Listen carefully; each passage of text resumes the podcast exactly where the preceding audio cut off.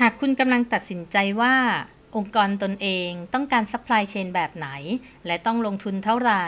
หรือหากคุณเป็นหรือกำลังจะเป็นผู้รับผิดชอบใน supply chain บริษัทแล้วกูรูโลจิสติกส์พอดแคสต์จะได้นำเสนอแนวคิด และเทคนิค เพื่อให้สามารถฝ่าคลื่นการเปลี่ยนแปลง ท่ามกลางความรวดเร็วในการสื่อสาร ด้วยเทคโนโลยีล้ำสมัย เพิ่มประสิทธิภาพในการส่งมอบ และเพิ่มการบริการที่ได้ใจลูกค้ามากขึ้น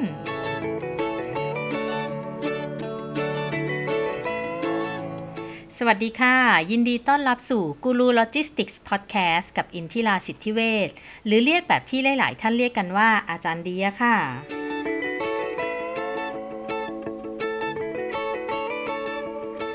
ในตอนนี้เราจะมาต่อกันต่อถึงเรื่องของวิธีการบรรลุเป้าหมายการบริหารสต็อก ให้มีประสิทธิภาพอย่างง่าย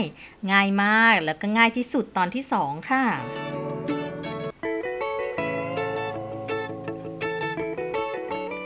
าเจ้าของกิจการหรือเจ้านายคนไหนอยากให้เพื่อนๆ ในวงการ SME ด้วยกัน หรืออยากให้ลูกน้องเข้าใจมากขึ้นในเรื่องโลจิสติกส์แล้ว ก็ฝากแชร์ต่อให้ด้วยนะคะ ฝากกดติดตามด้วยนะคะ จะได้ไม่พลาดเรื่องราวอื่นๆ ที่จะมาเล่าให้ฟังอีกเยอะเลยค่ะ มาย้อนกันนะคะว่าในตอนที่แล้วเนี่ยที่เราได้คุยกันไปถึงวิธีการบรรลุเป้าหมายการบริหารสต็อก ให้มีประสิทธิภาพอย่างง่าย ง่ายมากแล้วก็ง่ายที่สุดเนี่ยสข้อที่ว่ามีอะไรกันบ้าง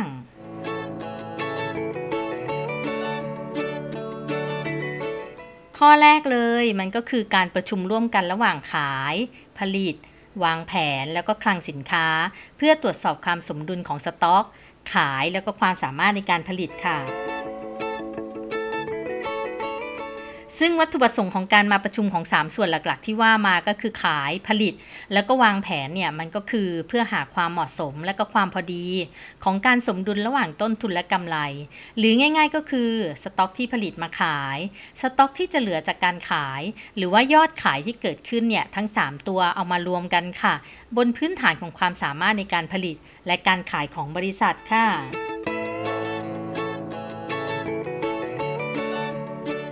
ข้อ 2 ก็คือเปรียบเทียบปริมาณการขายจริง เทียบกับสต็อกที่มี รวมถึงระยะเวลาในการผลิตและการส่งมอบ วิธีนี้จะทำให้เป้าหมายการบริหารสต็อก มีประสิทธิภาพได้ง่าย ๆ ก็มาจากการคุยกันบนพื้นฐานของข้อเท็จจริงค่ะ ไม่ใช่ความอยากได้ของฝ่ายใดฝ่ายหนึ่งหรือว่าของใครคนใดคนหนึ่งค่ะ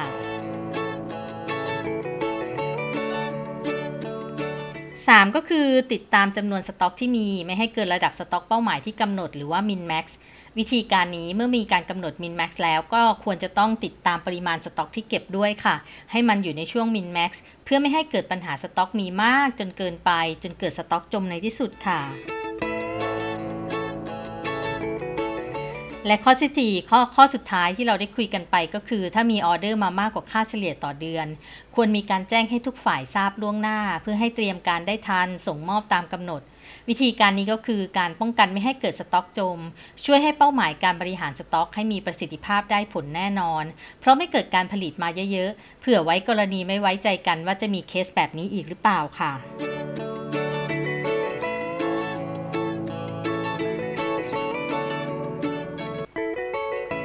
เอาล่ะ เรามาว่ากันต่ออีก 5 วิธีที่เหลือเลยค่ะ วิธีการบรรลุเป้าหมายการลดการบริหารสต็อกให้มีประสิทธิภาพนะคะ อย่างง่ายเนี่ยวิธีที่ 5 ก็คือทำงานร่วมกันเป็นทีมค่ะ ไม่ยึดว่านี่ของงานฉันนี่ของงานเธอ แต่ให้จำไว้ว่าเนี่ยเป็นงานของเราค่ะ อย่างที่ได้เคยเล่าไปแล้วว่า สินค้าคงคลังหรือสต็อกนั้นอะมันเกี่ยวพันกับหลายคน หลายหน่วยงานในองค์กร รวมถึงได้ย้ำให้เห็นความสำคัญของสต็อก ต่อผลกำไรขาดทุนบริษัทไปไปหลายทีละเพราะอย่างนั้นแล้วเนี่ยประสิทธิภาพการบริหารสต็อก ไม่ได้อยู่ที่ความรับผิดชอบของใครคนใดคนหนึ่งนะคะ หรือว่าใครมากกว่าใคร แต่มันคือความสำคัญในความรับผิดชอบของทุกหน่วยงานที่เกี่ยวข้องค่ะ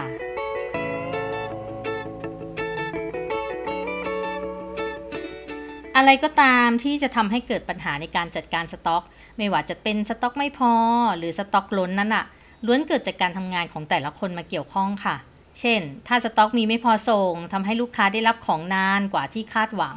หรือที่บริษัทรับปากไว้นั่นน่ะ สาเหตุก็อาจจะมาจากหลายส่วนงานได้ อย่างเช่น ขายบอกรายละเอียดการสั่งซื้อไม่หมด ขายไม่ได้เช็คว่าในเวลานั้นๆ อัตราการผลิตไม่ปกติ ผลิตไม่แจ้งขายว่ามีปัญหา ผลิตไม่แจ้งจัดซื้อถึงอะไหล่ซ่อมบำรุง จัดซื้อไม่แจ้งใครว่าของเข้าช้าหรือมีปัญหาหรือมีสต็อกจะหมดอายุ คลังไม่แจ้งว่าของมีเยอะแค่ไหน อันไหนใกล้เป็นเดสต็อกแล้ว พื้นที่คลังไม่พอเก็บ ขนส่งไม่แจ้งปัญหาเส้นทางจราจร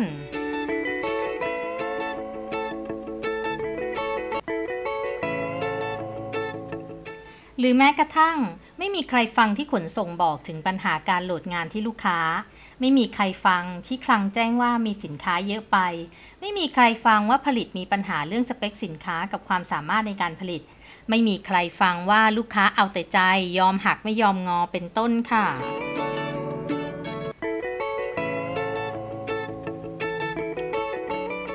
จะเห็นว่าประสิทธิภาพในการบริหารจัดการสต็อกนั้นน่ะ ขึ้นอยู่กับการทำงานร่วมกันที่ดีของทุกฝ่าย ที่สำคัญต้องไม่ลืมนะคะว่าหนึ่งในการไหลของกระบวนการโลจิสติกส์ก็คือการไหลของข้อมูลค่ะ ถ้าไม่ทำงานร่วมกันเป็นทีม ข้อมูลก็ไม่ไหล แล้วกระบวนการโลจิสติกส์ก็จะขาดตอนทันที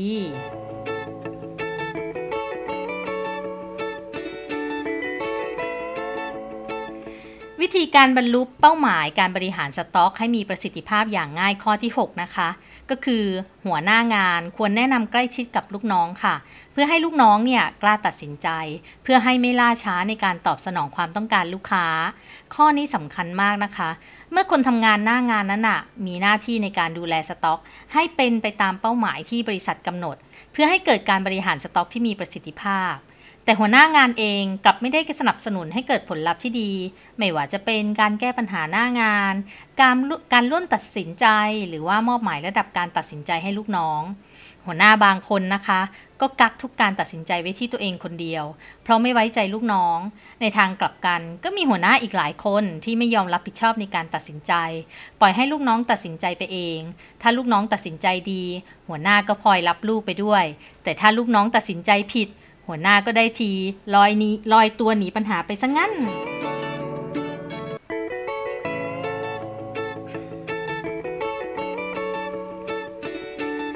อย่าลืมนะคะว่าการบริหาร สต็อกให้มีประสิทธิภาพก็คือ ความสมดุลระหว่างต้นทุนและกำไร หรือกำไรมันก็มาจากการที่ลูกค้าต้องซื้อของเรา ถ้าลูกค้ามีปัญหาหรือมีความต้องการ และคนที่เกี่ยวข้องหน้างานไม่สามารถตอบสนองลูกค้าได้เร็วพอ ลูกค้าไม่แฮปปี้ยอดขายก็ไม่มาแน่นอน ยุคนี้แล้วอะไรๆก็รวดเร็วไปหมด ความคาดหวังของลูกค้าจากเดิมแค่เรื่องคุณภาพและราคา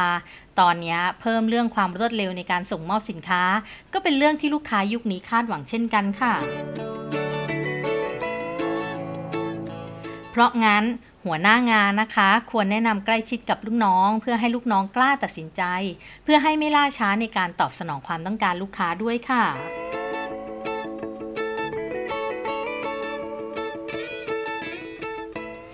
วิธีการบรรลุเป้าหมายการบริหารสต็อกให้มีประสิทธิภาพอย่างง่ายข้อที่ 7 นะคะ ก็คือข้อมูลต้องแม่นยำ และมีการบันทึกข้อมูลสำคัญสำคัญไว้อย่างครบถ้วน เพื่อให้สามารถวิเคราะห์ความเคลื่อนไหวและเทรนด์ของสินค้าได้ค่ะ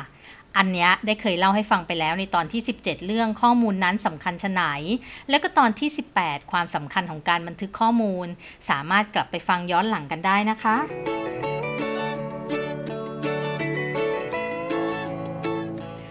สำหรับ supply chain และ logistics แล้วข้อมูลเป็นพื้นฐานสำคัญในการทำงาน แล้วก็ใช้ในการตัดสินใจในการดำเนินงานขับเคลื่อน กระบวนการ supply chain และ logistics ค่ะข้อมูลจะเชื่อมโยงระหว่างกิจกรรมทั้งหมด และในทุกกิจกรรมที่เกิดขึ้นของ supply chain และ logistics ข้อมูลที่ใช้ต้องมีความถูกต้อง แม่นยำ หยิบใช้ได้ในทันทีที่ต้องการ และต้องเป็นข้อมูลที่ครบถ้วนสมบูรณ์ ถ้าเราไม่มีข้อมูลที่เก็บไว้ เวลาจะใช้งานข้อมูลเพื่อมาวิเคราะห์ต่างๆ ก็อาจจะไม่สามารถทำอะไรได้ ต้องไปเริ่มเก็บข้อมูลกันใหม่ หรือมีข้อมูลไม่ครบก็ต้องไปหาเพิ่มทำให้เสียเวลาพอสมควร แทนที่จะได้สตาร์ททะลุทะลวงคู่แข่งทันที แต่กลับเป็นออกตัวช้า คนอื่นเอาไปกินซะก่อนแล้ว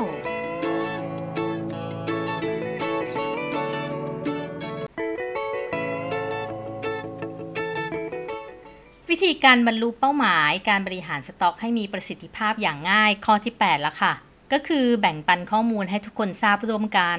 ไม่กักข้อมูลไว้ที่ใครคนใดคนหนึ่ง ซึ่งเนี่ยก็คือแก่นสำคัญของการไหลของข้อมูล หรือเป็นการไหลอย่างหนึ่งในกระบวนการบริหารจัดการ supply chain และ logistics ที่จะดำเนินการต่อเนื่องได้อย่างมีประสิทธิภาพ ก็ต่อเมื่อข้อมูลนั้นน่ะ มันไหลผ่านไปในทุกกิจกรรมที่เกี่ยวข้องค่ะ ถ้าส่วนใดส่วนหนึ่งขาดข้อมูลที่ต้องใช้แล้ว กระบวนการโลจิสติกส์ก็อาจจะหยุดชะงัก หรือไม่ดีพอที่จะทำให้องค์กรมีกำไรเกิดขึ้นได้ค่ะ ผลของการทำงานที่ขาดประสิทธิภาพในข้อนี้ก็จะไม่ต่างกับการไม่ทำงานเป็นทีมตามข้อ 5 ที่ว่าไปค่ะ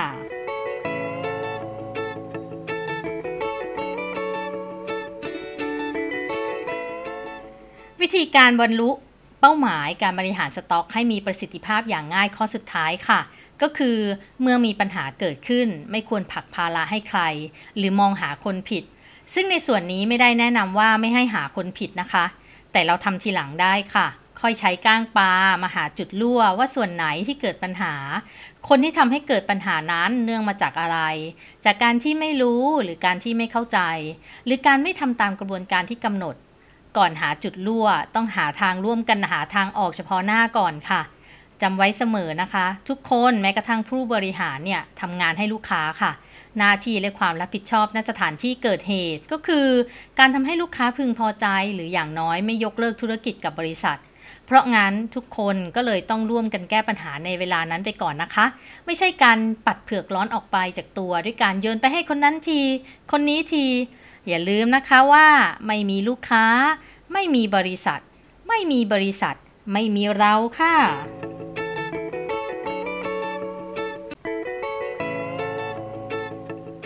จบไปแล้วนะคะกับ 9 วิธีการบรรลุเป้าหมายการบริหารสต็อก ให้มีประสิทธิภาพอย่างง่าย ง่ายมากแล้วก็ง่ายที่สุดค่ะ ก็เป็นการให้แนวคิดทุกคนเพื่อฟังแล้วได้มุมมองที่สำคัญกับการบริหารสต็อกให้มีประสิทธิภาพค่ะ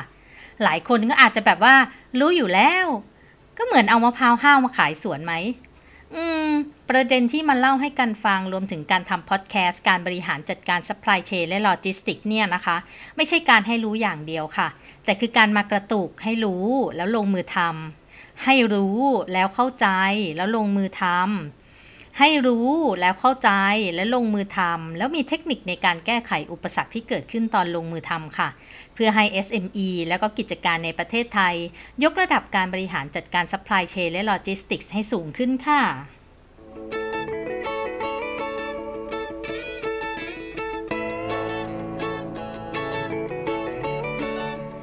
สำหรับวันนี้กูรูโลจิสติกส์พอดแคสต์กับอินทิราสิทธิเวทต้องไปก่อนค่ะ และพบกันใหม่ในตอนหน้านะคะ สามารถติดตามฟังกันได้ทั้งทางพอดแคสต์และ YouTube Channel ชื่อช่องว่ากูรูโลจิสติกส์ค่ะ หรือจะติดตามข่าวสาร ความรู้เทคนิคอื่นๆ กันได้ทาง Facebook Page กูรูโลจิสติกส์เช่นกันค่ะ ฝากกดติดตามแล้วก็กดแชร์ให้ด้วยนะคะ หรือคอมเมนต์แนะนำมาได้ค่ะ ว่าอยากให้เล่าเรื่องอะไรบ้าง